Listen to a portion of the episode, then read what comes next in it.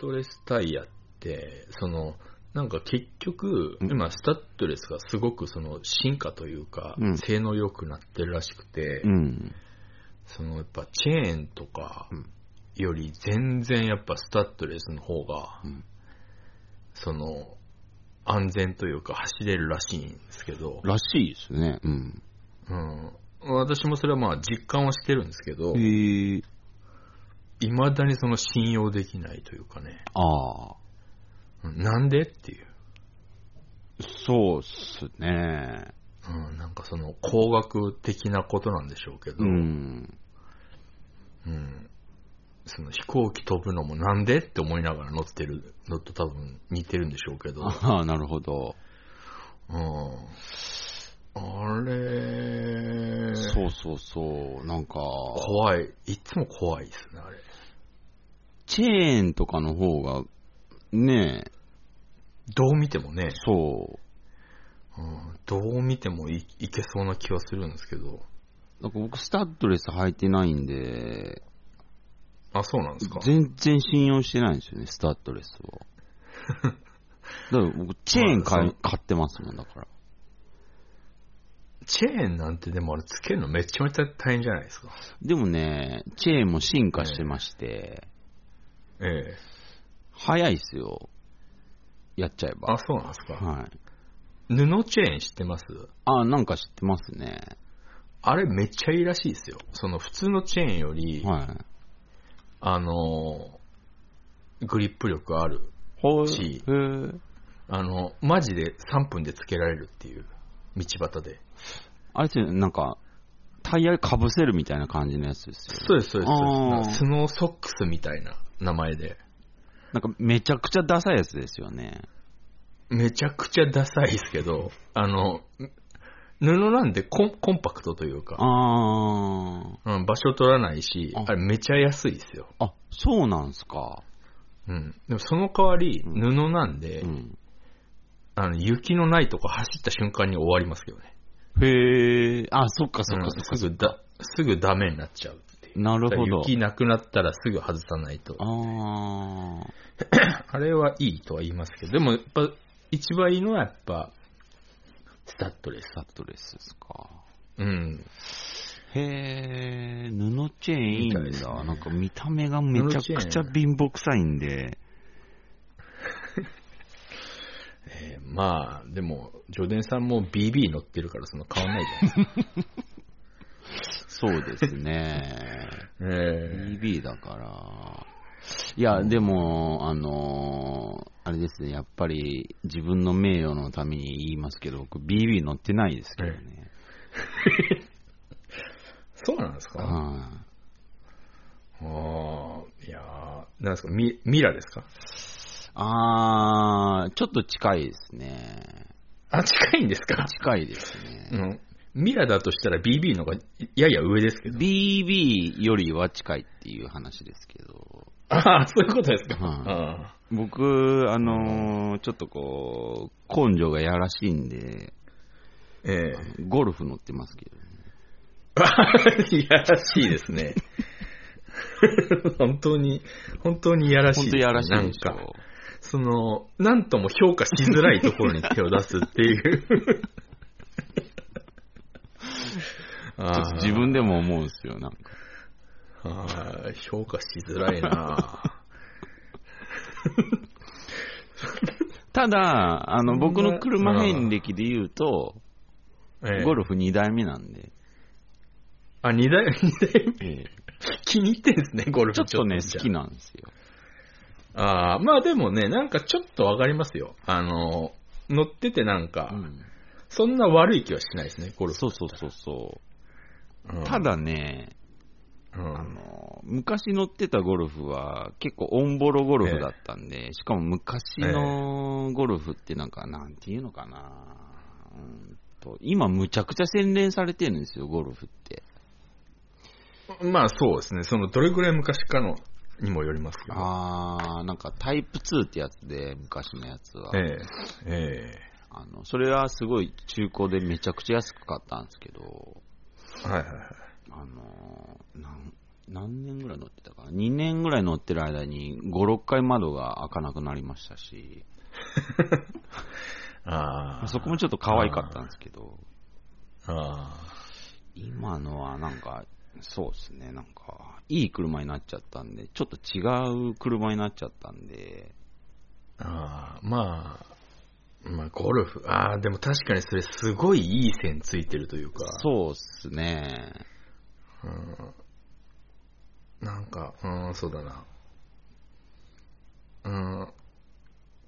なんかその、スズキのスイフトとか乗ってる人よりは、なんうか、ん。ちょっとこだわりを感じるし、あー。うん、そんなに、そんなに安っぽく感じないし、あ、確かに確かに。こなんか、こだわりが、ワンチャンこの人、こだわりがあって乗ってる可能性あるぞっていう車じゃないですか。ちょっとそこ狙ってるところあるかもしんないですね。伊藤風のシーマみたいな感じで、そのなんかこだわりあって乗ってる可能性あるっていう、うんうんうんうん。その、のがあるじゃないですか、ゴルフとか、ううん、ん。なんかボルボとか、あああいうの乗ってる人ってー。、確かに。ボルボとかも結構安いんですよ。燃費悪いですけど、あー。うん、むちゃむちゃ丈夫っていうだけですけどね、あれ、あのそうですね車。うちのね、おじがね、うんずーっとボルボ乗ってんですよ。あ昔から。へー。うんずっと乗ってるとほんかいいっすね。ボロいんですけど、へー。なんかね、ゴルフってその可能性をちょっと秘めてしまってるといううんうんうんうんうん。うんそうなん別に安いから乗ってんじゃないっすよみたいな感じがあワンチャンありますもん。うんうんうんうん。うん、そうなんですよ。それは割と、ああいい作戦ではありますね、確かだから、なんか、そうですね。もうゴルフってめちゃくちゃ走ってるけど、に。実はやっぱり外車なんで、うん。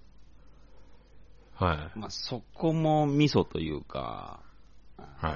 うんやっぱりあのーそうですね、スイフトとか、なんだろうな、そういう、車よりも、やっぱりこう、ちょっと、なんていうんですかね、若干ちょっとこう、欧州漂うステータスというか、まあ、車好きなんだろうなっていうのは伝わりますよね。ああ、そうですね。嫌いではないんだろうなっていうう。ん。私別に嫌いとかではないんですけど、うん。やっぱりその、一回、その、そのスイフト的な車乗っちゃうと、うん。もう、もう戻れないですよね。ちょっとそれ言いますね。もうこれはもう本当にそのゴルフ的なの乗ってると、なんか一個壊れると、部品来るの2ヶ月待ちとか、そうそうそう、故障するとね。うん、なんかスーパーオートバックスみたいなでかい、そのカー用品屋行ったにもかかわらずタイヤないとか、あうん、そういうのに一回やらっちゃうあ。と、うんあなんかもう、アホみたいになっちゃいます。なんそうか、そうそう。え、タイヤって4本でこんな安かったの？ってなりますよああ。うんそうっすよね。え、車検ってこんな安いの？ってなりますから。あなるほどね。一回そういうの乗っちゃうとね。そう。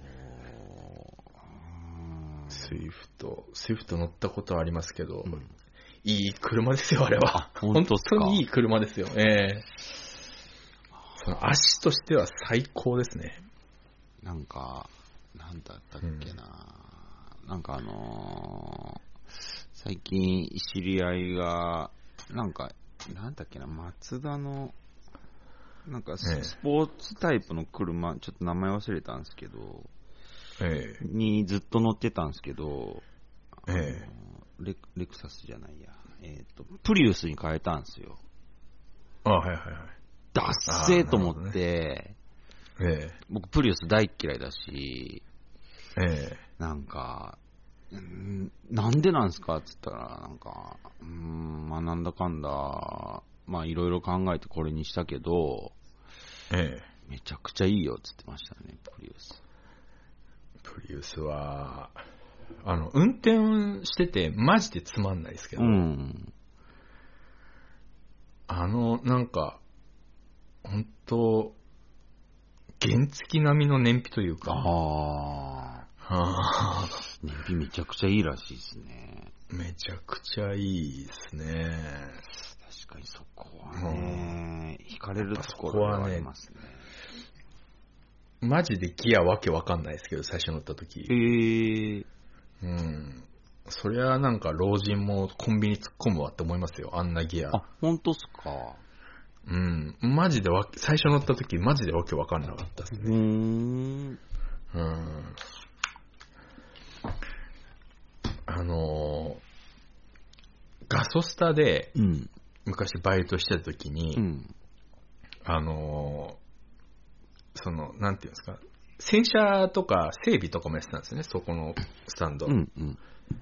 だからその、洗車とか整備入るとその人の車を運転してそこまで持っていかないといけないんですけど、だから結構その時うん。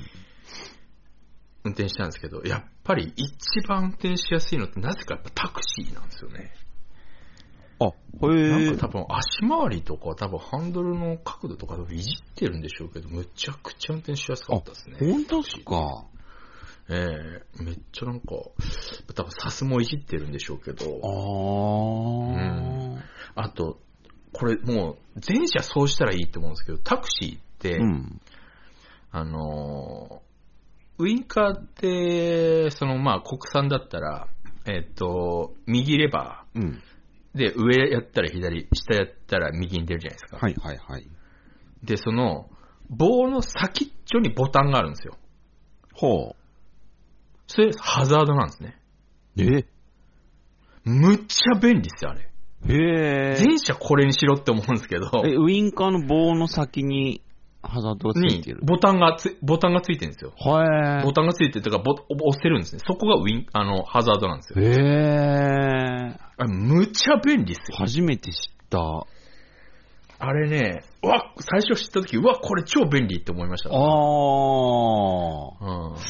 まあ、その、タクシーなんてハザードしょっちゅう、客拾う時とか降ろす時とか、ハザードタクじゃなあい、ですか。そっかそっかそっか。だからまあ、ハザードを普通の車より使うから、そこにつけてるんだと思うんですけど。なるほど。あ、むちゃ便利っすよ。確かに確かに。あ本当になんで全車あれにしないんだって思うぐらい便利ですよ。ああ。そうっすね。そこ、こ便利っすね。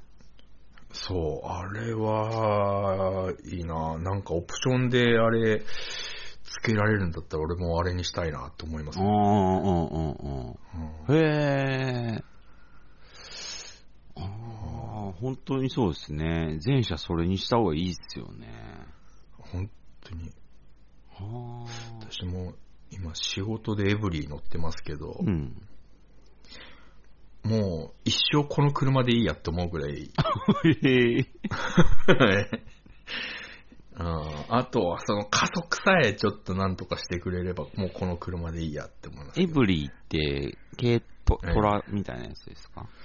軽バンですね。バンですか？あバンですね。うんー。あー、軽バン。エブリーワゴンとエブリーバンがあるんですけど、私はバン乗ってますね。軽バン欲しいな。まあ大して変わんないですけどね。僕、軽バン欲しいんです軽よ。あの、むちゃ便利ですね、軽バン。マジっすか。乗れちゃうともう、なんて言うんでしょう。ホームセンター行った時にアホみたいな量買い物できるっていう。あうんー。いいなそう、そうですね。とんでもない量の買い物が余裕ですからね。本当に大昔ですけど、あの、カローラバン乗ってて、僕。はいはい。あーありましたね、カローラバあの、本当にあの、車用、ん？車用車ン。はい。な、なんですよ。車用車仕様みたいな感じの、うん。はい、あの、僕、ももともとサーファーだったんで、あ そうですね。そのために買ったんですけど、はいはい。あの、むちゃくちゃ安かったんですよ。ええ。あの、最初に買った時のその、諸費用ってやる、あるじゃないですか。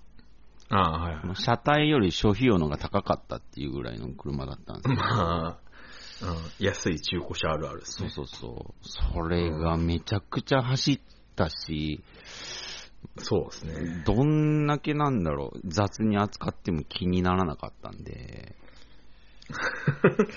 ああ、そういうのありますね。はい一回ぶつけられたんですよ。あのーええなんか、ちょっと細い路地走って、走ってて、はいはい、で、相手が悪かったんですけど、なんかええ、僕の車にこすっちゃって、ええなんとも思わなかったですもん、僕その時。あうんあ、わ、かりますわかります。うん。なんかもう、そうですね。特にそういう車ならそうですけど、普通の自分の車でもなんかもう一回こすっちゃったら、もう、なんか急に愛情薄れるといううか。すね。うん。あなんなのか。いすごい気に入ってたパンツなんだけど、うん一回なんか、あの、パンツにうん筋ついちゃったら、あ、もうこいつ三軍だな、みたいな。自分が悪いんですよね、両方。自分が悪いんですよでもなんか、自分が悪いんですけど、なんか、あ、もうこいつ、はい、三軍、みたいな。うん、あそういうとこはありーますか？らね。。うん。そういう意味でも、ちょっとこう、軽バン1台なんかサブであると、いやー、いいですよ。ほんといいですよ羨ま。しいなはあ、うん軽バン初めて買いましたけど、うんうん。ちょっとほら、あのー運転席も高いじゃないですか、普通の車に比べると。あ、そっかそっか。うん、楽ですし、へえ。うん、小回り効きますしね。燃費はどうなんですか？大したことないですか？やっぱ。はい？燃費。燃費はね、そんな良くはないですね。うん、ですよね。うん、言っても、言ってもバンだし、うんうんうん。あーまあ、その普通の車に、それはゴルフとかに比べれば多分全然いいと思いますよ。あ、そっか。うん。言っても軽ですからね。あそっかそっかそっかそっか。うん。まあ、そうだな。まあ、そう、どれぐらい、大型バイクよりちょい悪いぐらいですかね、燃費が。あ、へえ。うん。でもうん、でもまあ、まあ、うんうんって感じですけどね。うーん。うん。私ずーっとトヨタ乗ってたんですけど、うん。まあ、今回軽バンってことで、トヨタもまあないことはないんですけど、あ、へえ。うん、まあでも、エブリィ、まあ一番代表的な、うん、そうですね。うん、にしたんですけど、やっぱりね、うん慣れてるっていうのもあるんですけど、ぱりトヨタの方が楽なんだよな。ああ、そういうもんですか。なんかね、トヨタは、なんか、ちょっとまだ噂レベルですけど、うん。愛知離れる可能性ありますよ、今。え？本社移転説ありますからね、聞いてないんですけど。そうなったらもう、いよいよ愛知はもう、もう、二度と三重にでかい顔できなくなりますそれは本当に悠々しき問題っすね。よ。うんうん。本当っすか？うんどこだっけなうん、どこだったっけな本社を、タイだか台湾だかにへえ。移すやもみたいなこと言ってましたけど、まあまだわかんないですけあど。ー。ええちょっとそれは問題あるなうんあーどうなんでしょうね。でもね、秋代がね、トヨタ秋代が、うん。うん、愛知大好きおじさんですからね。あー。うんそうですね。うん工場もいっぱいありますし、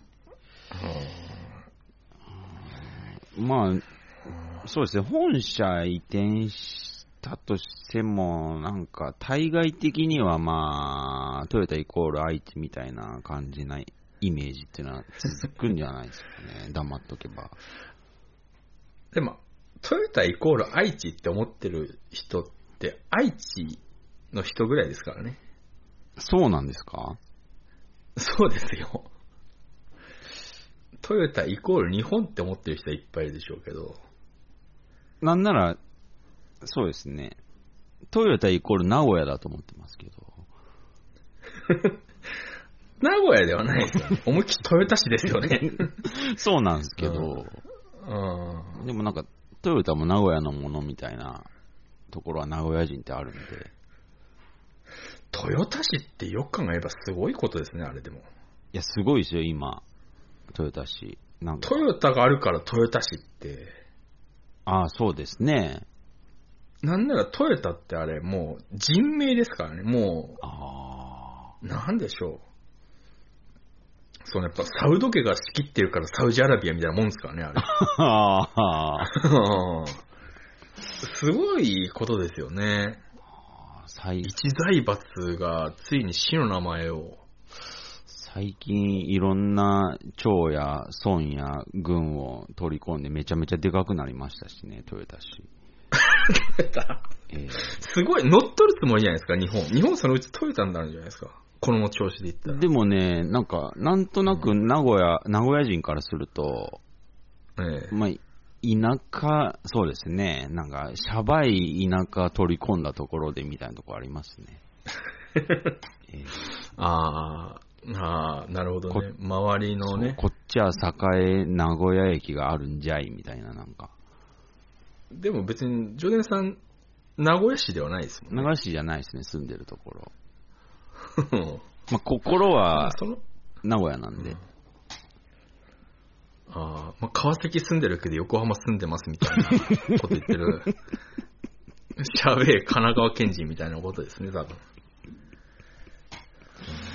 あ僕も完全育ちは名古屋なんで、ああ、そうなんですか？そうそうそう、もう本当に完全そうですね。こっち、こっちっていうかその、名古屋市街に、あー移り住んだのはもう20代になってからなんで、ああ、そうなんですか？ちっちゃい頃はあずっと名名古屋市住んで。すか？ああ、そうなんですか？だから僕本気出すともうやばいぐらい、もう多分河村師匠と、なんだろう、通通で喋れるぐらい名古屋弁汚いですから。ああ、そうなんですか。うんああああなんで名古屋弁ってあんな汚いんですかねいや、ほんと、それちょっとコンプレックスなんですけどね。おかしい、おかしいっていうか、その、なんていうんですかね。大阪とか、うんあの、神戸とか行くと、うんまあなんか関西弁ってもうなんか、なんか人権得たというか、ああ、そうですね。もうそういうもんだってなってるかうら、ん。そんな汚いとまでは思わないですけど、うん。まあ、あまあなんか勢いで喋ってる人たちだなって感じはしますけど、なんか、なんでしょうね、濁、名古屋濁音が多いというか、そうですね。うん、なんか、擬音で喋ってんのかなっていう。でね、なんか、大阪弁とか、まあ、そうですね。ちょっとこう、柄悪い感じはするけど、愛嬌あったりするじゃないですか。ああ、そうですね。ないんですよ、名古屋弁って愛嬌が。ああ、ただ汚いだけなんですよ。なんか、うーん、不思議ですけどね、すごく。だから。そうですね。あーなんか、ちょっと、姫路とか行っても、うん。なんか、播州弁つって、ちょっと関西弁とも言えないし。なんとも言えない。でも、汚いとまでは別に思わないんですけど。姫路、なんか三重とかと似てるんですかね。三重はなんか、三重ってどっちかっていうと関西弁寄りというか。そうですね。うん。ゴリ名古屋弁感は一切ないです、ね。ゴリゴリじゃないけど、関西寄りの、なんか感じ、そうですねなんか、端々に関西の風を感じるじゃないですか。あ、そうですね。うんうんうん。うん。なんか、名古屋って、別に関西の風もないし、うん。かといってなんか、うーん、標準語寄りでもないし、ああ、確かに確かに。うん。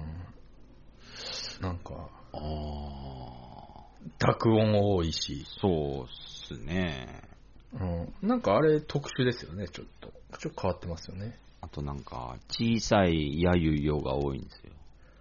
ああ、そうですね。えああ。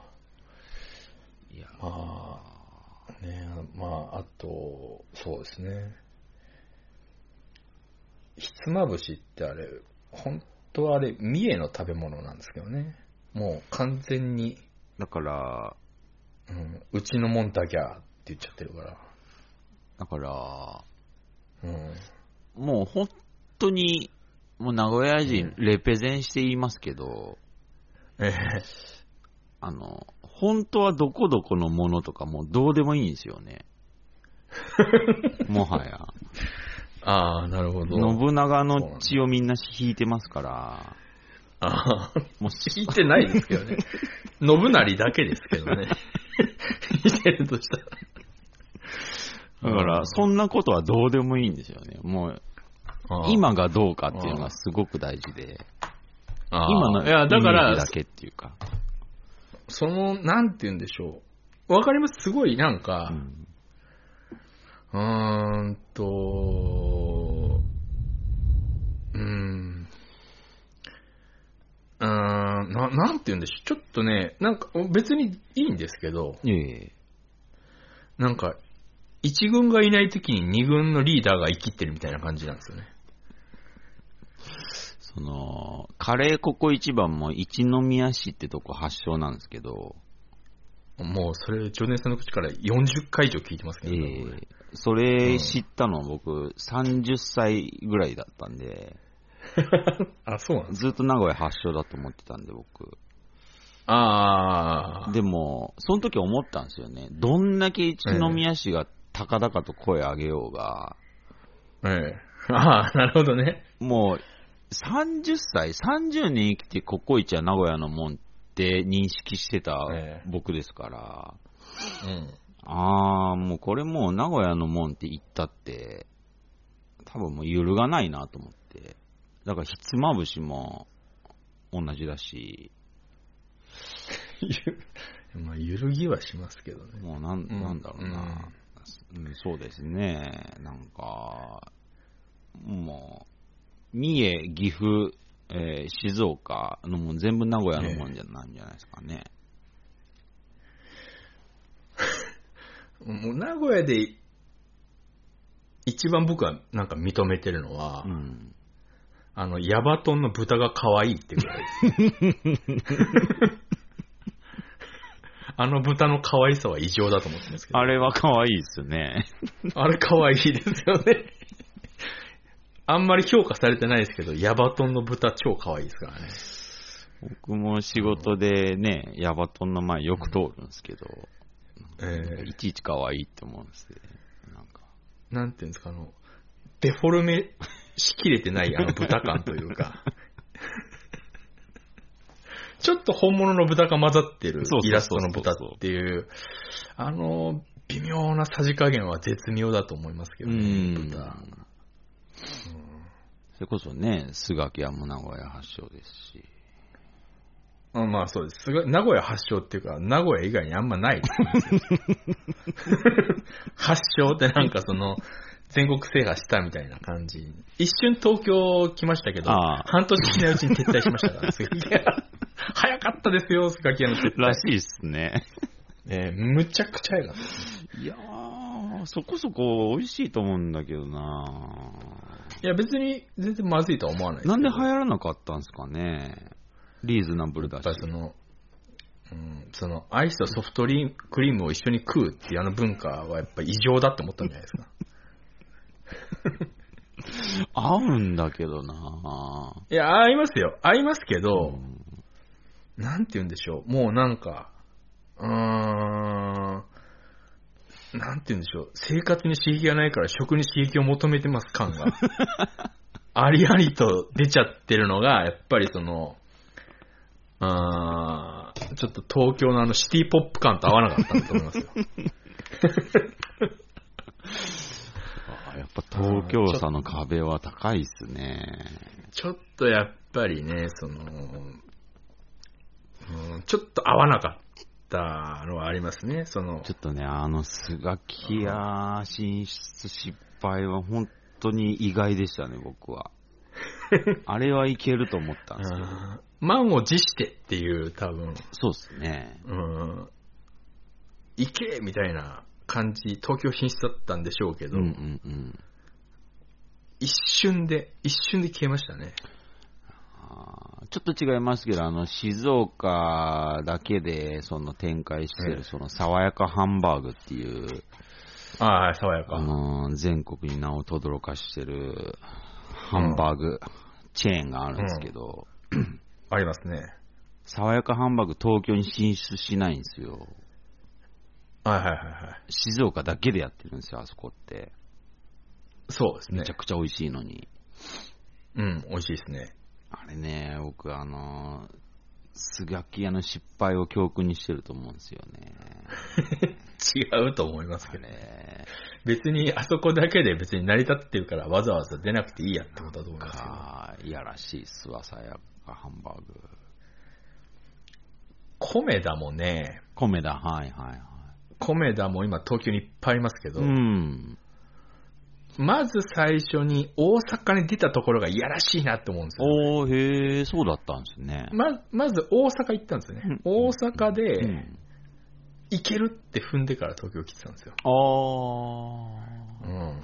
そうなんですね。今本当に米田、本当にそこら中に結構ありますね。あ、すごいっすね。うん、本当いっぱいありますよ。うちの近くに2軒ありますからあね。、本当っすか。うん。混んでますし、いつ行ってあも。ーあ、あ、やっぱり混んでるんですね。うんすごいなやっぱり、見たことない量が出てきますからね。うんうん喫茶店とは思えない。うんうんうんうんうん。想定の3.5倍ぐらいの量が出てきますかあら。ーうんよく写真詐欺っていう米で言われてますけど、逆写真詐欺みたいなこと言われてますけど。まあ、名古屋としてはね、ちょっと誇り高いっすわ。うんまあ、ただあの、長靴のコップは使ってないですけどね、東京では。え、そうなんすか？えーやっぱり恥ずかしいんじゃないですか。あれがいいんだけどな 俺初めて名古屋で、その、米田行って、長靴のコップにクリームソーダ入れられた時には喧嘩売ってんのかなと思いましたけど。うんまあ、未だに、戦後直後みたいな。未だに僕も思いますけどね、なんだこれって。思いますけど。うん うんただ飲みづらい。で、嫌な気分にちょっとなるっていう 謎の、謎サービスですけどね、あれ。あ、コメダは成功してますね、そう。米田は大成功ですね。うん。なんかね、もう、ビレッジヴァンガードも一時期の勢いは完全にそがれてます、いや、本当にそうっすね。ちょっとあれは急拡大しすぎた感はありますけどね。あそうですね、そうですね。うん。まあ、未だに下北沢とかはありますけど、あーなんか噂によると、ちょっとこう、なんだろうな、あのー少しこう、一般層、一般層を取り込まないとっつって、結構こう、なんだろう、その、そのビレビレ版に置く品をちょっと手広くしちゃったらしいんですよ。ああ、ああ、はいはい。それでビレバン離れが結構加速しちゃったらしいっていう噂は聞いたんですけど。なんか、結構その、でっかいショッピングモールのちっちゃいテナントとかにも入ってたんで、うんうんうんうん。やっぱちっちゃいテナントだと、その、尖れないんでしょうね、ラインナップが。うん、なんかその、下北ぐらいでかい店舗になる。と、その、尖れるんですけど、いろんなもん置けるから、ちっちゃいとことかになると、そうですねうん、もう本当ただの雑貨屋さんになっちゃったな、みたいうん。うんうんうんな。うん、多分それはあるでしょうね。うん。そうですね、僕も、本当に若い時ビレバンめちゃくちゃ行ってたんですけど、えなんかそうですね、いつからかわかんないですけど、変わっちゃったんですよね。面白くなくなっちえ。ゃいました。だいたい僕らの時の、その、ダサいやつの代表例で、うん。その、初めての一人暮らしの家具をビレバンで揃えるっていう。おーうん、お前、ダッサっていう、その、なんていうんですか、その、ちょっと自分は特殊な感性持ってます感アピール出すやつって、はいはいはい。やたらビレバンのものを家に置きたがるっていう。あ、なるほどね。うん。変わった時計、変わったインテリアあ、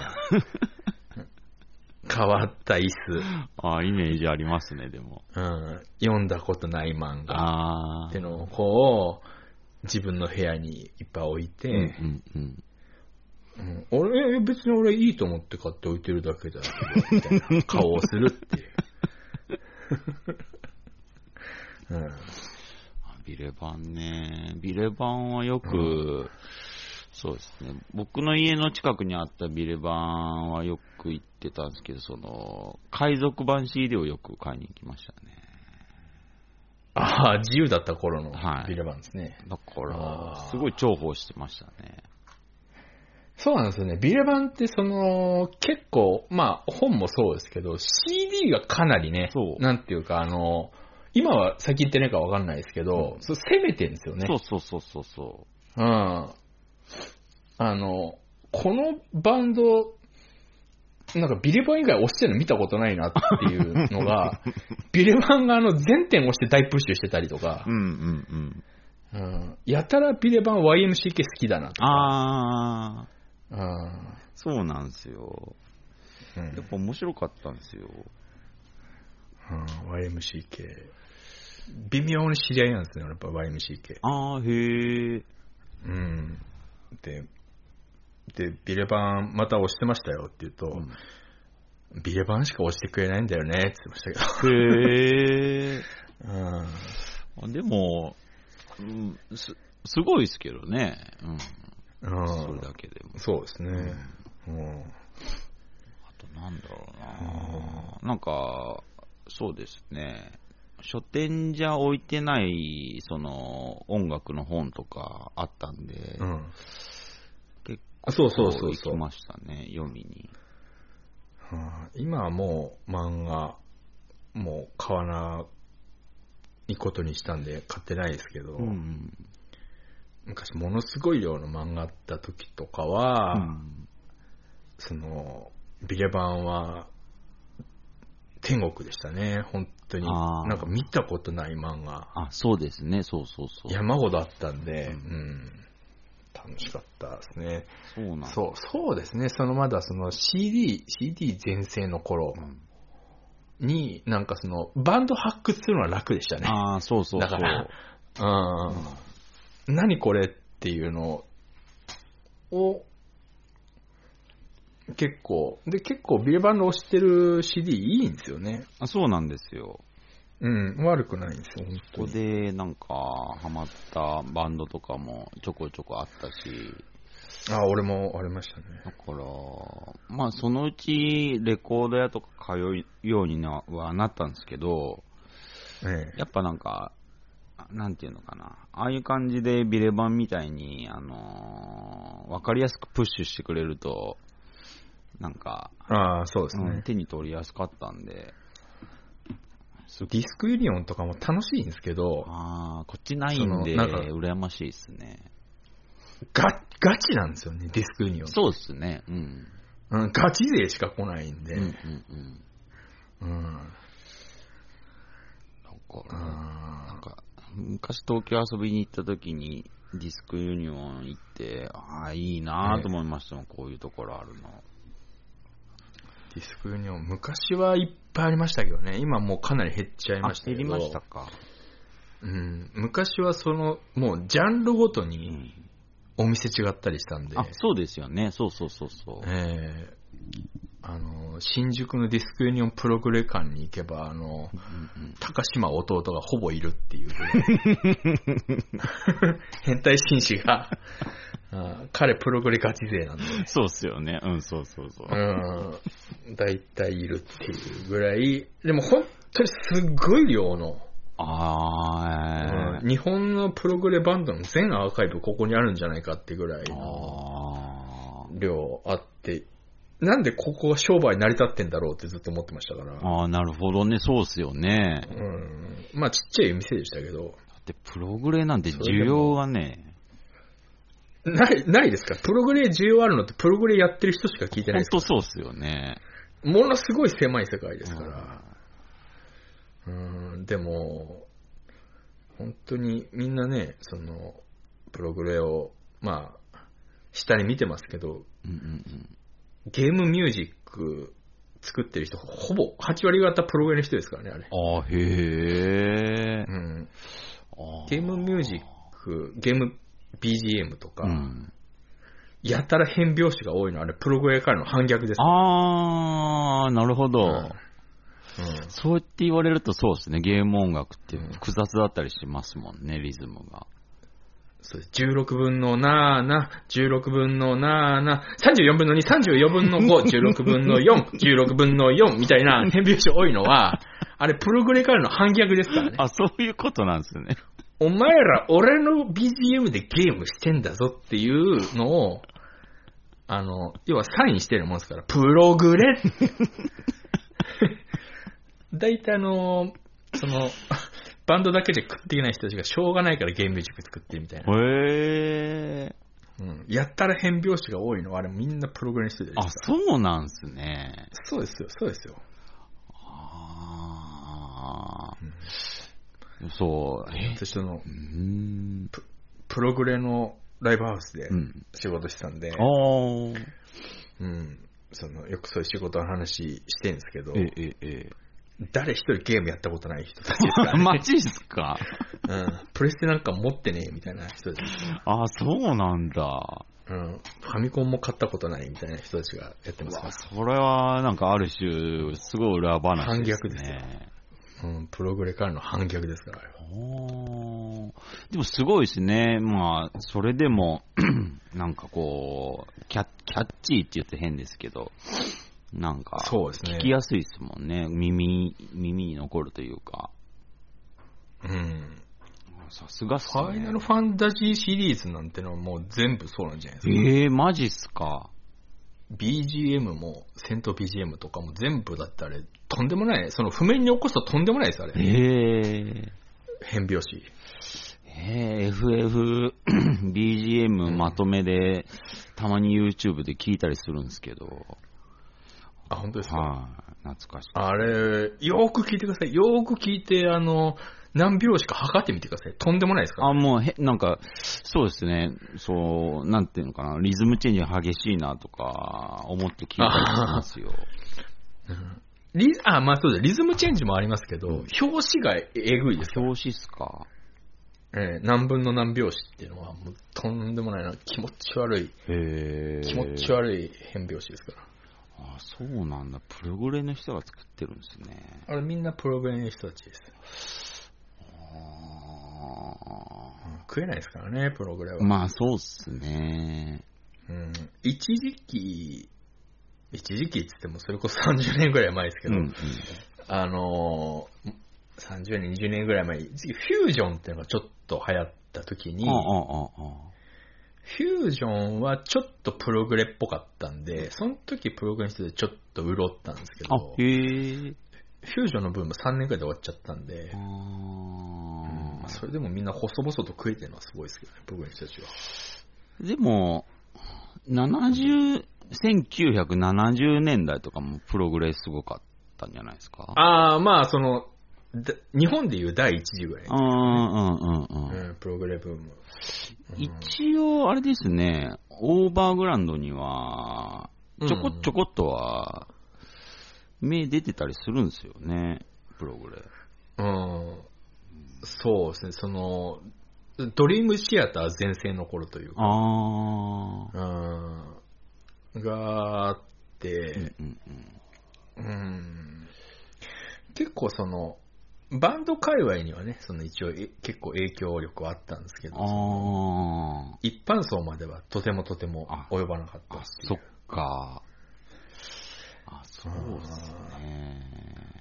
結構、ちょっとプログレっぽい、売れた、あ、この人たち売れそうだなって、プログレっぽいなってバンドは、まあ大体短命で終わったりしますしねうー。ん。うんむず一時期アートスクールとかいたんですけどね。へえ。アートスクールもすぐ終わっちゃったしな。あ難しいですもんね、プログレは。難しいですね。うんまあそこが、まあ醍醐味なんでしょうね。そこ が醍醐味なんですけど、うんうんみんな激うまいですからね、演奏が。本当ですよね。うんあれが鼻につくのかなって俺見ながら思ってましたけど、まあ、ジャズしわざと涼しい顔して弾くんですよ、ね。そうそうそうそうそう。うんうんこ。これぐらい弾けますけど、みたいな顔して、なんかあれがちょっと鼻につくなとは思いますけど、うんうんうんあうん。ーまあでも、ああいうジャンルも、ね、あるですからね。うん。そう。うん。一応そうですね。あのー一番その有名な事件としては、うん。ドリームシアターがうん。ライブで、あの、メタリカのアルバムをうん。全部コピーして、メタリカより超絶うまく弾くっていう、それであの、ライブの一部が終わったっていう事件も昔ありましたから、オリジナル弾けよと思ったんですよ。メタリカのアルバムが出た2週間後ぐらいにうん。ライブで、うん。あの、それ、その、アルバムを丸々コピーして、あの、第一部終わるっていう。で、メタリカより超絶うまいっていう、嫌味な、あの感じが多分ね、好かれないんだろうなと思いますけどね。でもそのエピソード大好きですけどね。めっちゃおもろいですけどね。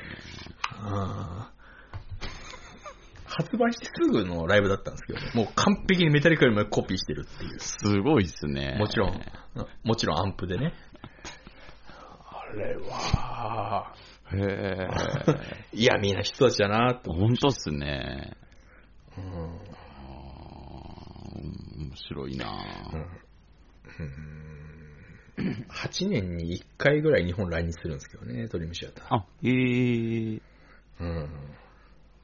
そうですね。ドリームシアター、まあ、まあ、バカうまいですけどね。うん。まあ、中規模の箱が、まあまあ満帆になるっていうのが、うん、その8年に1回の理由だろうなと思いますけど。あー、うん。あーなるほどね。うん。あれなやったら音響うるさいですしね、めんどくさいんですよ、本当 PA 的には、プログレって。ドリームシアターのドラムセットどんだけでかいのっていう 問題ありますけどね。うん、もうなんかね、モニターとかもね、もう帯域で、だなんか、800を1で仕切ってくださいとか、もうめんどくさいんですよ、言うのが。もへう、え。めんどくせえやつだな、とか。へえ。うん、すっげえ注文細かいですから、ね。あこだわりがちょっと半端ないんですね。こだわり半端ないですね。外とすっげえ気にしてますし。あーえーうんまあ、あれですね。音楽のプロっすね。まあ、プロ、プロですよね。まあでもそういう人たちってまあ、必要っちゃ必要だと思いますけどね。まあそうですね。スタジオミュージシャンよりうまいですからね、大体あ。あ、うん。そうか。あー何やなんか、あーあ、そっか、でも、あとなんだったあのー、ビレバンでう、ん。ビレバンのポップが先か、ドンキのポップが先か問題って僕の中であるんですけど、おー。あれ俺ビレバンのが先だった気がするんですけどね。ちょっとその辺は、ドンキ進出こっち遅かったんで、あー、あー俺、あれ、ビレバンのが先だった気がするんですけどね。ポップね。うん。あ結構、その、まああと、タワレコね。タワレコもそうなんですけど、ーうんうんうんうんタワレコは、どっちかというと、あの、パッションで、あの、ポップ書いてるんで、うん。うんうんうん。うん。なんだっけな。タワレコのポップに、うわーってしか書いてないポップとかあったんで、あパッション、パッションで書いてんだなっていうう。ーん。うんああ、あれセンスいりますからね。うんあそう。一時期なんか、渋谷だっけな、渋谷のタワレコのポップ職人とかも一時期ね、いたんですけどね、昔はね。へー今どうか知らんですけど、タワレコ行かないんで。ああ、やっぱそういう人いるでしょうね。うんうん今でも CD やってやっていけてるんですかね？それこそ Spotify とかの進出で。いやかなり落ち込んではいるでしょうけど。こですよね。一応まだ新宿、渋谷はタワレコまだありますけどね。あ、うんうんうんうん。いやー、でももう本当にやばいんじゃないですか？うんでもやっぱ発掘は楽なんですよね。あうん、なんか、なんかないかなっていう時はあ、、確かに確かに。うん、楽なんですよね。だって僕、多分、一生多分 CD 買うことないと思いますももう、た、プレイヤー一応ありますけど、う。うん。もう買わないんだろうなとは思いますね、さすがに。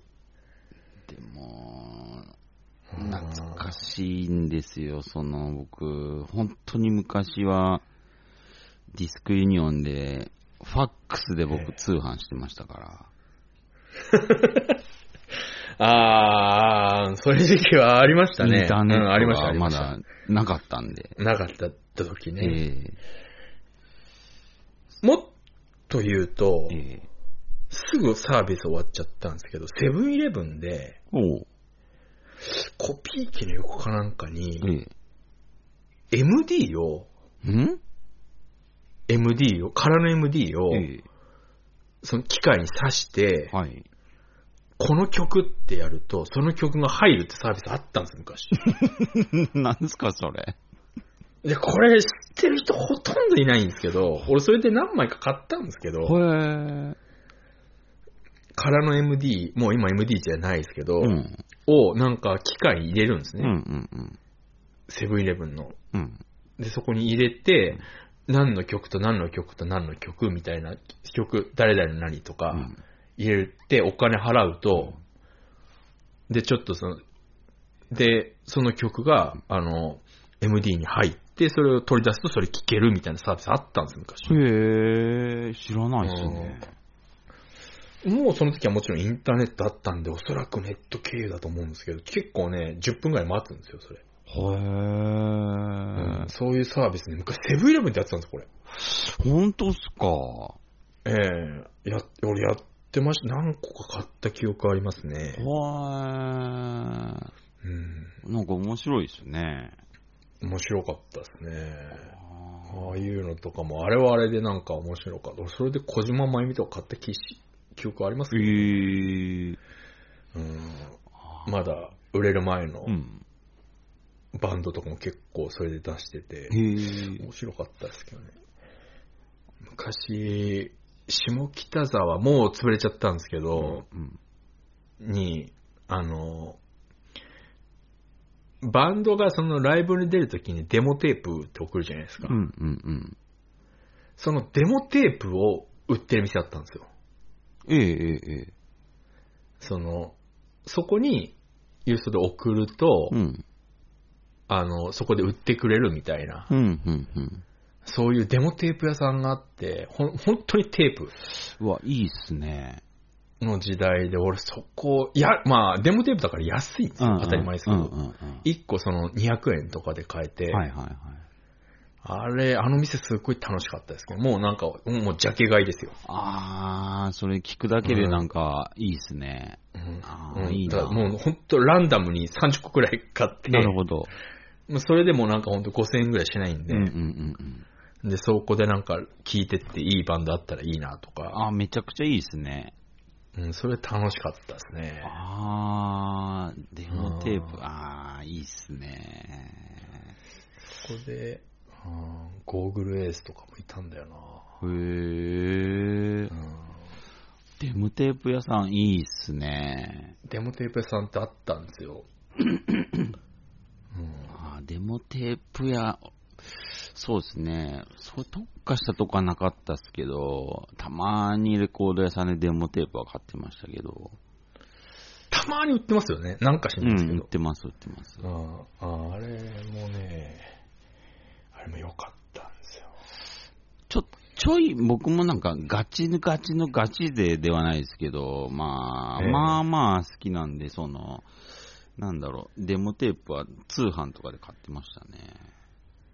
ああ、ええ結構ね、まあ、当たりはほぼないんですけど、うんうん その当たりを当てた時のうん。ね、うん。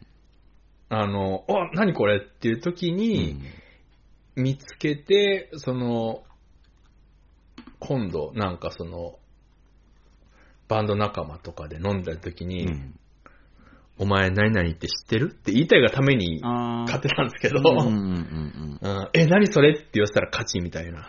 なるほど、なるほど。うん。だ俺もうその時もうなんかオーストラリアのバンドとかにまで手伸ばしましたからね。ああ、いいですね。うんいいですねオーストラリアまたね、独特なんですよね。へえ。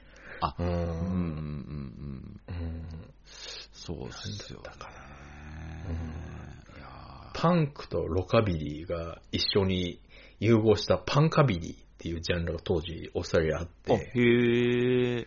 うん、あれ面白かったですね。おー、パンカビリー。あんま聞かないですね。リビングエンド、うん、リビングエンドってバンドがいて、あ、なんか知ってるかもしんない、でも。リビングエンドはでも有名ですよ、そのパンカビそうリーの中では。ですよね。うん。ええで、あのーベースが、うんあのーアップライトなんで、うん。ウッドベースなんうんで、うんうん。あのー バンドが、演奏がバーンって始まると、あの、ベース一切聞こえないっていう。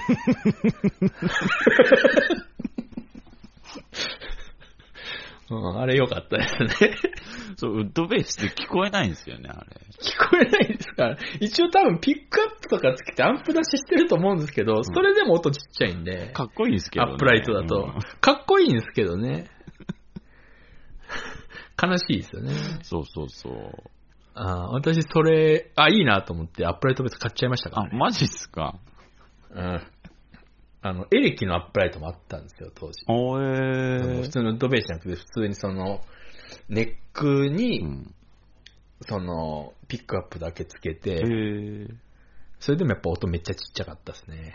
あうん、上げちゃいました、もう音ちっちゃいと思って。ーあ。やっぱ、そんな大きい音ならないんですね。なんない、無理ですね、やっぱりう。んどうやっても無理ですね。あ、そうなんだ。うん、ピックアップも工夫しましたけどダメでしたね。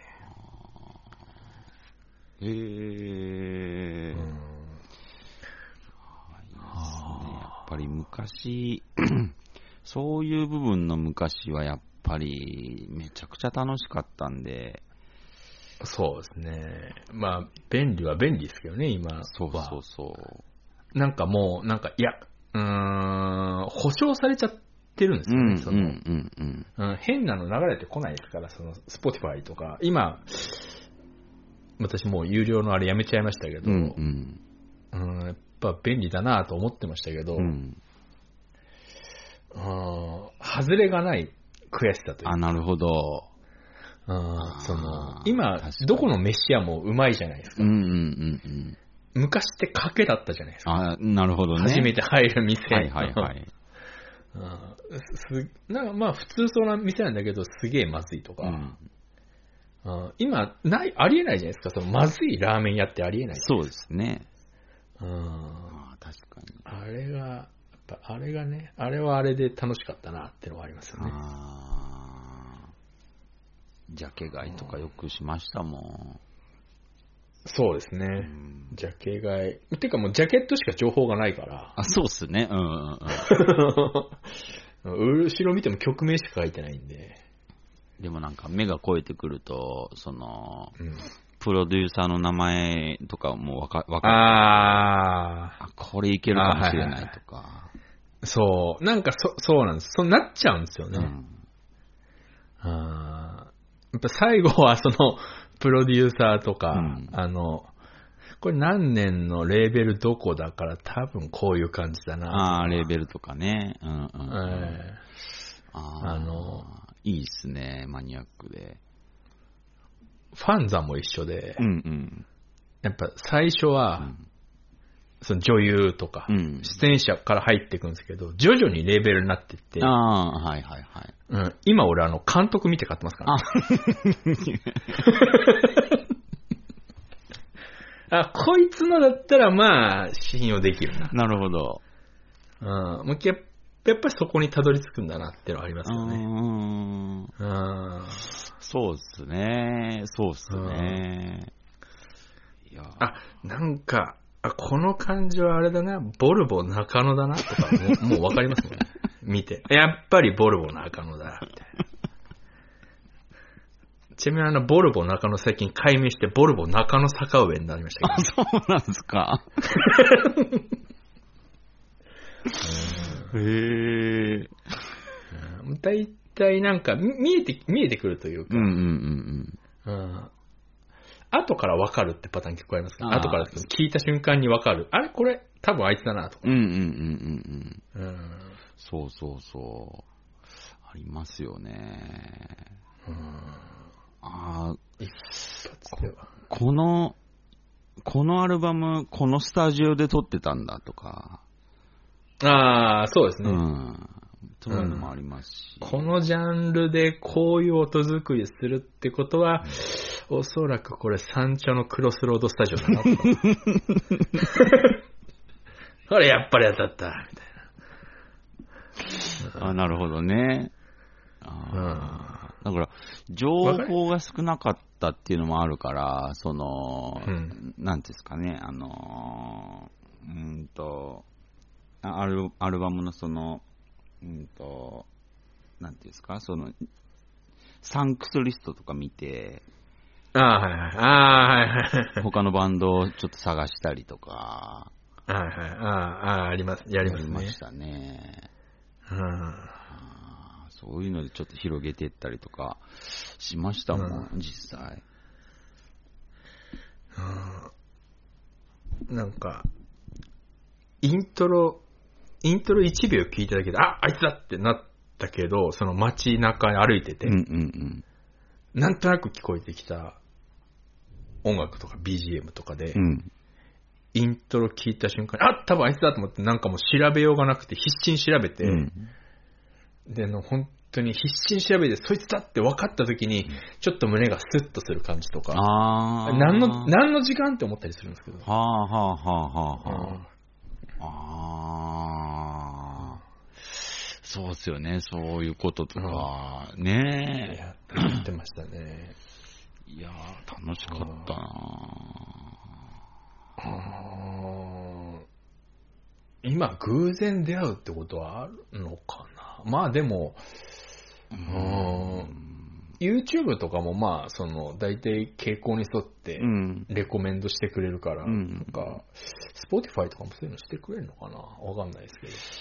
そうですね、僕も、もう今、もっぱら YouTube で、まあ、なんなんだろう、こう、うん掘るときは YouTube で掘ってますけど、えまあ、たまにはいますけど、おっていうバンドとかいるけど、うーん。ああ、ちょっとね、なんあー名前忘れちゃったな見つけたんですよ、この前、台湾のバンドで。へえ。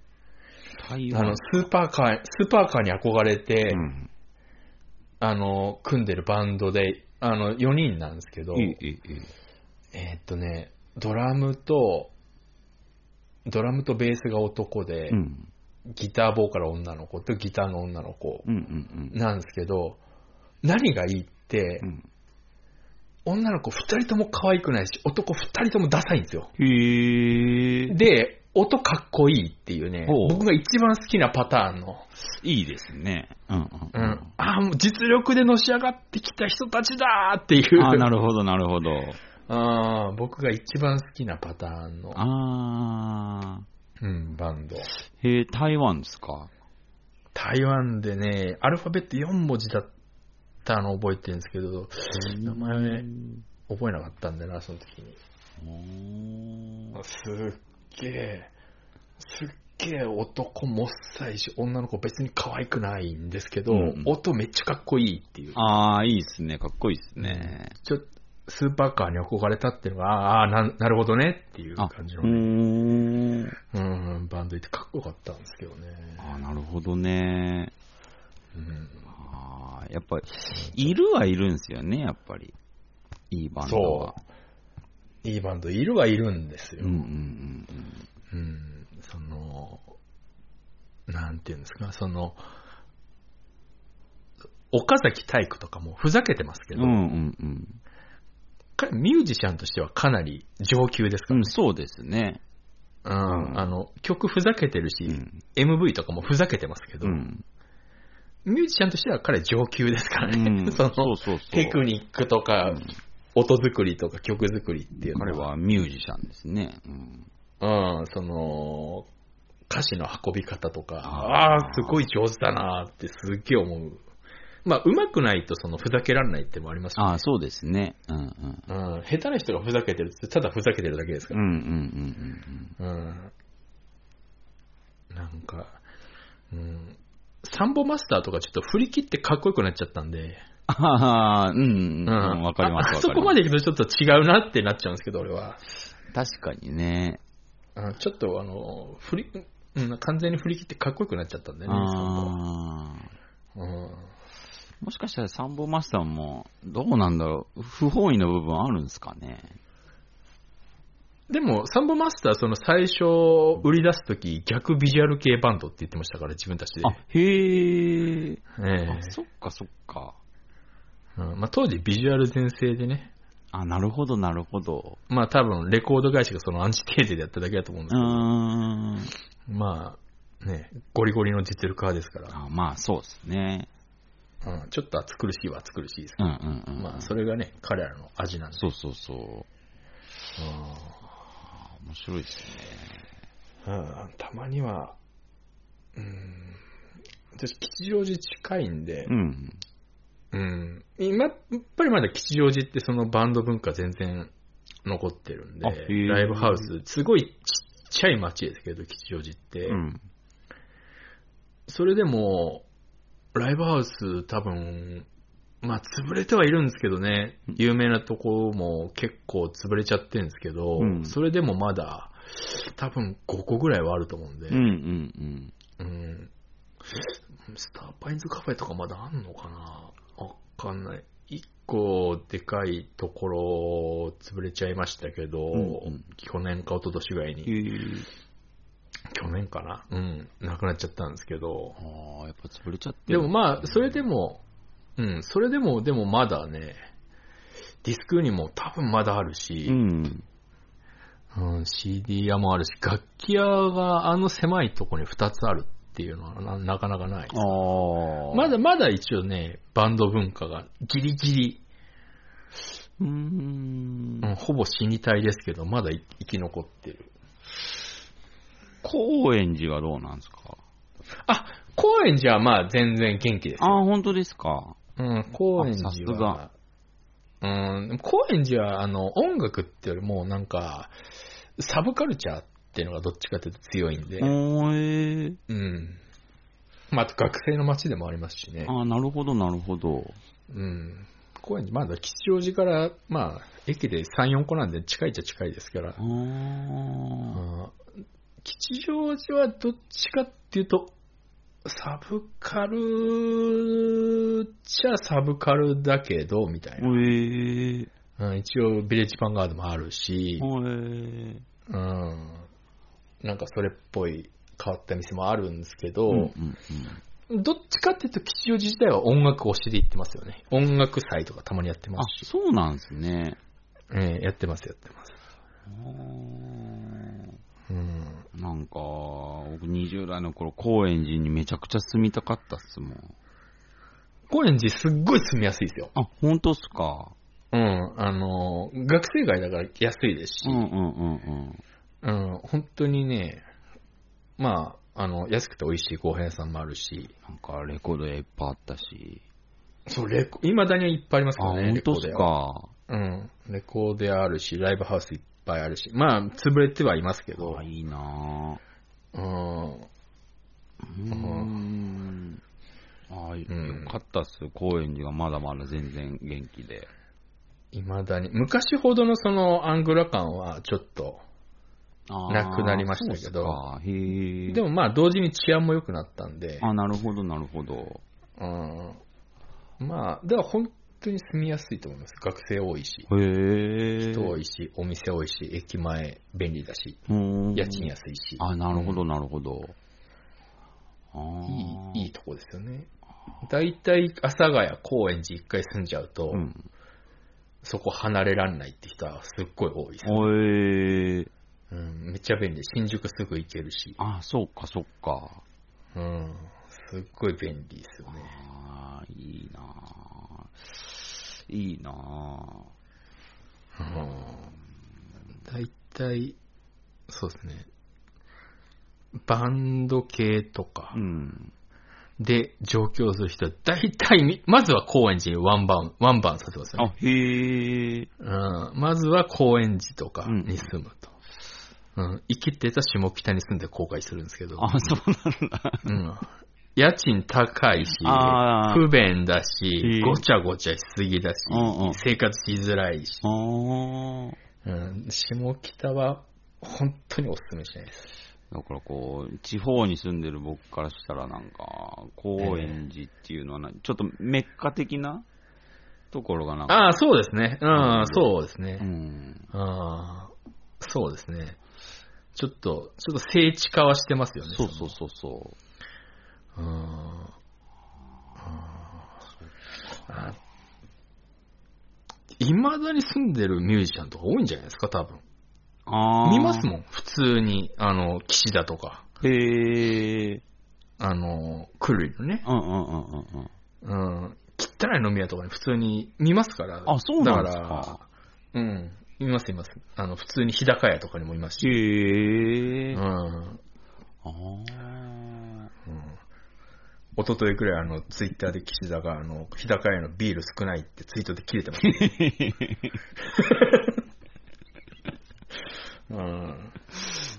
いまだに、だあの辺はもう多いですよね。そ、なんかそ、そっち界隈の人はねあ。あ、はあ、はあ、もう、だから別にって感じですけど。あ。楽しそうだなもう、あの、まあ、うん、楽しいですよ、東京。TOKIO 本。当っすよね。東京。TOKIO、TOKIO は、楽しい。まあ、ああんま私家出ないですけど。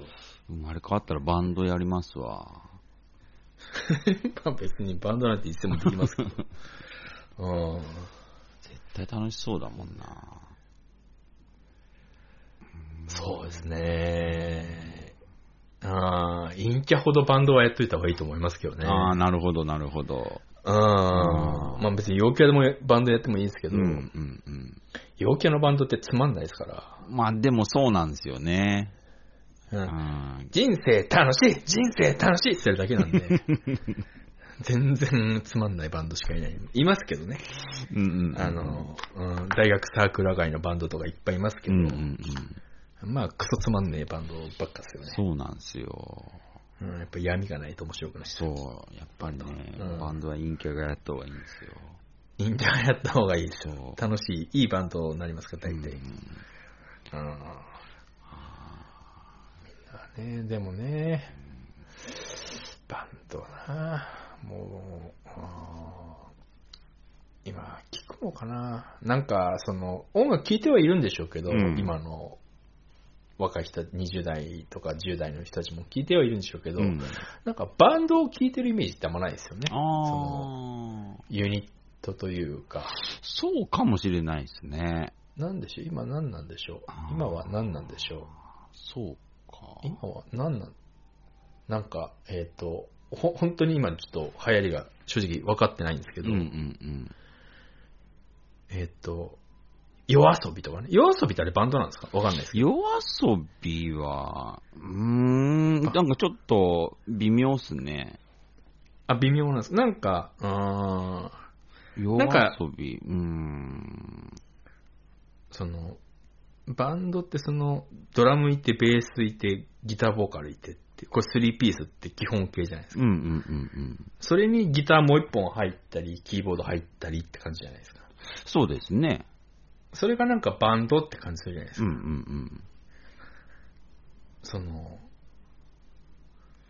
音源聞いたときに、うん。うん。なんかいきなり打ち込みから入られちゃうと、ああえこれって何？あの、バンドメンバーだけで完結してるの？っていうその疑惑がまず生まれちゃう。そうですね。うん、その、だドリカムってバンドじゃないじゃないですか。うん、そうですね。バンドではないですね。うん、だだだからその辺がなんかう、ん。むずいというか、うんうんうんうん。うんそうそうそうそバンドなのかなう。だから、まあ、そうですね。なんか分かりやすいバンドサウンドだったら、まあ、そうそうそう。あれですけど。ううんんゲスの極みとか分かりやすいじゃないですか。非常に。そうですね。非常に分かりやすいバンドサウンドじゃ。うんんうんあれはなんか、だから友達同士でできるっていう、なんか、うん。うん。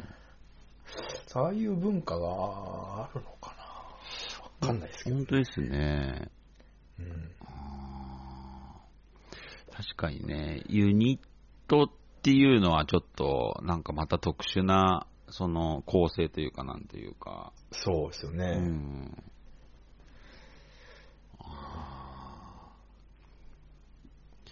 不安、不安ですね。不安ですね。ちょっと不安なんですよ、その辺がう。ん。本当何聞いてるんですか？世界的にそういうかねえ、ちょっとね。どうなんでしょうね。うん何聞いてんの？何聞いてんの何聞いてんだろうなんか、うん。米津玄師とかはもう、もちろんバンドじゃないじゃないですか。そうですね。うん。いや、そうなんですよ。何、うん、コピーしたいなとかってできないじゃないですか。ああ、確かに確かに、うん。カラオケしかできないですもんね。そうそうそう。うん。そうそうそう。カラオケね。カラオケも行ってないですけど。そうっすね。カラオケ、なんか一回バンドやっちゃうとというか、うん。その、あんまりそのバンドやってる人たちってカラオケ、まあ行く人もいるんでしょうけど、うん。カラオケってカラオケの歌い方じゃないですか。ああ。なん、なん難しいですけど、まあ、なんか、なんとなくわかりますよ。なんか本意気で歌えないというか、本意気で歌うのはマナー違反じゃないですけど、うんうんうんうん。バンドの人たちで固まってカラオケ行くとカラオケ行けるんですよ。ほうほうほう。みんな本意気で歌うから。ほうほうほうほうん。なんかその、そうじゃない、そのカラオケ好きみたいな人たちとかで行っちゃうと、う。うん。本意気で歌をするとひ惹かれるというか、浮くというか、ええうん。カラオケの歌い方じゃないといけないというか、ああ、はあれがね、どうしてもなんか、苦手じゃないですけど、なんか、うん、つまんねえなってなっちゃうんですよあね。ーうんへえ。うんああ、それって多分バンドの人たちで、うーん、とかじゃないとちょっとわかんないかもしれないですよね。ああなんですかねーなんかなあんまり、そう、だからカラオケとか誘われてもあんまり行きたくないなってなっちゃうんですよね。本気出せないってことですか？本気出せないというか、うん。その、歌ってる時に、その、魂を震わせるとなんかマナー違反みたいな。あ、でもそうかもしれないですね、カラオケは。うん遠い目をしながら玉置浩二とか歌いたいんですけど。それするとなんか、ふざけてんのみたいな。あ、そうですね。そうなっちゃいますね。うん。あーやりすぎると、ふざけてないんですけど、むしろ。うんうんうんむしろ本気なんですけど。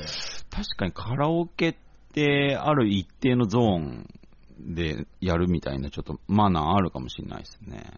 そうですよね。うんなんか、うん、感情移入しちゃいけないみたいな、ちょっとあるじゃない、うんうんうんうんうんうん。歌うことを楽しむんだ。理性、理性はた保てみたいなとこちょっとあるそうそうそうありますね。そうじゃないですか。あうんあ。あ、そこがちょっと、物足りないと。そうですね。あと、まあ、しょう、わないの、しょうがないの分かってるんですけど、マイクスタンド欲しいんですよね、俺。本当に。マイクスタンド欲しいな、俺、ハンドマイク派じゃないんで。ああ、へえ。うん、マイクスタンド欲しいなっていつも思うんですよね。ストレートでいいから欲しいっていう。マイクスタンドはずいっすね。本当贅沢言えば、あの、二段式の、ムーブのマイブスタンド欲しいんですけど、あの、ギター弾くのに邪魔にならない、はいムーブの二段式のコクッと折れるやつ。はいはいはいはい。俺本当にあれ持ち込みダメかなって思ってるんですけど。ああ、なるほどね。それわかりやすいねスタンド欲しいんですよね。本当に、本当に欲しいんですよ。その両手をフリーにしたいんですよ。あ、なるほど。うん。片手奪われるのがすごく嫌で。中森明菜みたいに歌いたいんですね。そうかも、あ、そうかもしれないですね。その、ジュディ・ヨングのようにこう、体で表現したいというか。へえ。うんあ、それはガチっすね。そこまでやっていいよって言うんだマイクスタンドも用意するよっていううんうん。のであれば、うんうんうんあと、あのーみんな、すっげえ細かい、うざいところなの分かってるんですけど、うんあの、リバーブのことをエコーっていうのすっげえ気持ち悪いんですよ。あ、わかりますわ、それ。エコーってこれじゃないから、これリバーブだからってそれはい思ながら、俺も合わせてエコーって言うんですけどね、わかります、うん、わかりますわかります。全然違うもエコーのですからね。エコー強くしてって言って、リバーブだけどなって思いながら。エコーってこれじゃないからっていう。あれ、まあつまみエコーって書いてんですねね。あれすっげえ気持ち悪い気ですね。持ち悪いっすね。え、あの、リバーブのことエコーっていうのすっげえ気持ち悪いです。あうんあれはいかん。なわかるそれうざいから言わないですうざいから言わないですけど、あとあのー代表的なということだと、緊張と緩和っていうじゃないですか。うんうんうん。緊張の対義語は弛緩だからって思うんですけど。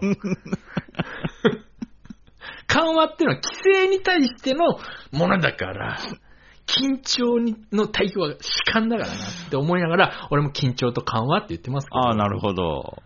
僕の社会性がね。ああ、なるほどね。うん、そこ働くからいいんですけど、もうイラッ、イラッっていうか、もうなんか、もやっとするんですよああ、ね。もう野暮だから言わないけど。言わないけど、ああれは、やっぱり、今でもちょっと嫌ですね。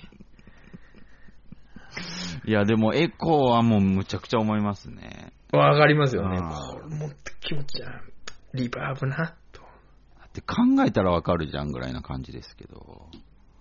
あーまあでも、つまみのところにエコーって書いてるんですけどね、カラオケもね。あ、そうですか。うん。そうなんだ。まあ、まあいいけどって思いな。あーちょっとその辺きっちりしたいですね、でも。そうですね。うんあれ、気持ち悪いですね。あうん、歌うとき立つ、立ったりする。まあ、座、まあ別に座って歌ってもいいですけど、ーうん。みんな立つくせに立つだけだなと思ってますしね、あと。あーうん。立ったんならもう歩き回ればいいし、手振り、身振りつければいいしって思ってるんですけうんうんうんうん。ど、うん。なんだ立つだけってって思うんですけどね。僕あの、歌い始めて、ええあのー、キー操作するやつがあんまり好きじゃないんですうわー嫌い うんあれがね、僕どうもちょっとね、苦手なんですよね。ああと、俺歌ってんのにアウトロカットするやつとか、本当殺したくないんだよお前今俺、アウトロのとこで今2階席に手振ってたろっていう時に、切られた時とか、おー、お前、なんだお前2階席は客じゃねえっつのかって思うんですけど。れもう嫌いですわ。あーそうでですね。ちょっとカラオケはそうですね。うん。ちょっと、マナーたまに行きたくはなるんですけどありますねよ。そうそうそ行きたくなるんですけど、それを許してくれる人う。うんか、うん同じ部類の人じゃないとうん。、あうんちょっと行っててあ、うん。楽しくはないですよね。そうですね。うんちょっとこう、うまい女の子一人欲しいですけど。ああ、そうですうね。ん。うんカラオケね。えなかなか、まあなああ、もう、ちょっともういい加減にうんこしたくなったんで。はいはいはいはい。ああ。時間もかなりオーバーしちゃったんでねそうで。すね。でも音楽話はめっちゃおもろかったっすわ。最後はちょっとあの、カラオケヨガに一石を投じてしまいましたけど。じゃあ、カツを、ね。本当にあの、リバー、今日はもうリバーブだけ覚えて帰ってもらいたい。そうですね、そこだけはね、そこだけでいい。うん本当に。うん本当気持ち、みんな結構それ気持ち悪いと思ってる人多いんで、そうそうそうそそこだけは本当に。う。やっぱね、あのー気をつけてもらいたいね、一般人が力を合わせれば多分、そのうちリバーブにもね、ちゃんと正式名称になると思うんで、なると思うんでね、ええ本当その日が来るまで、そう、ちょっと頑張りましょうよ。えーこの活動は続けていきたいと思います。そうですね。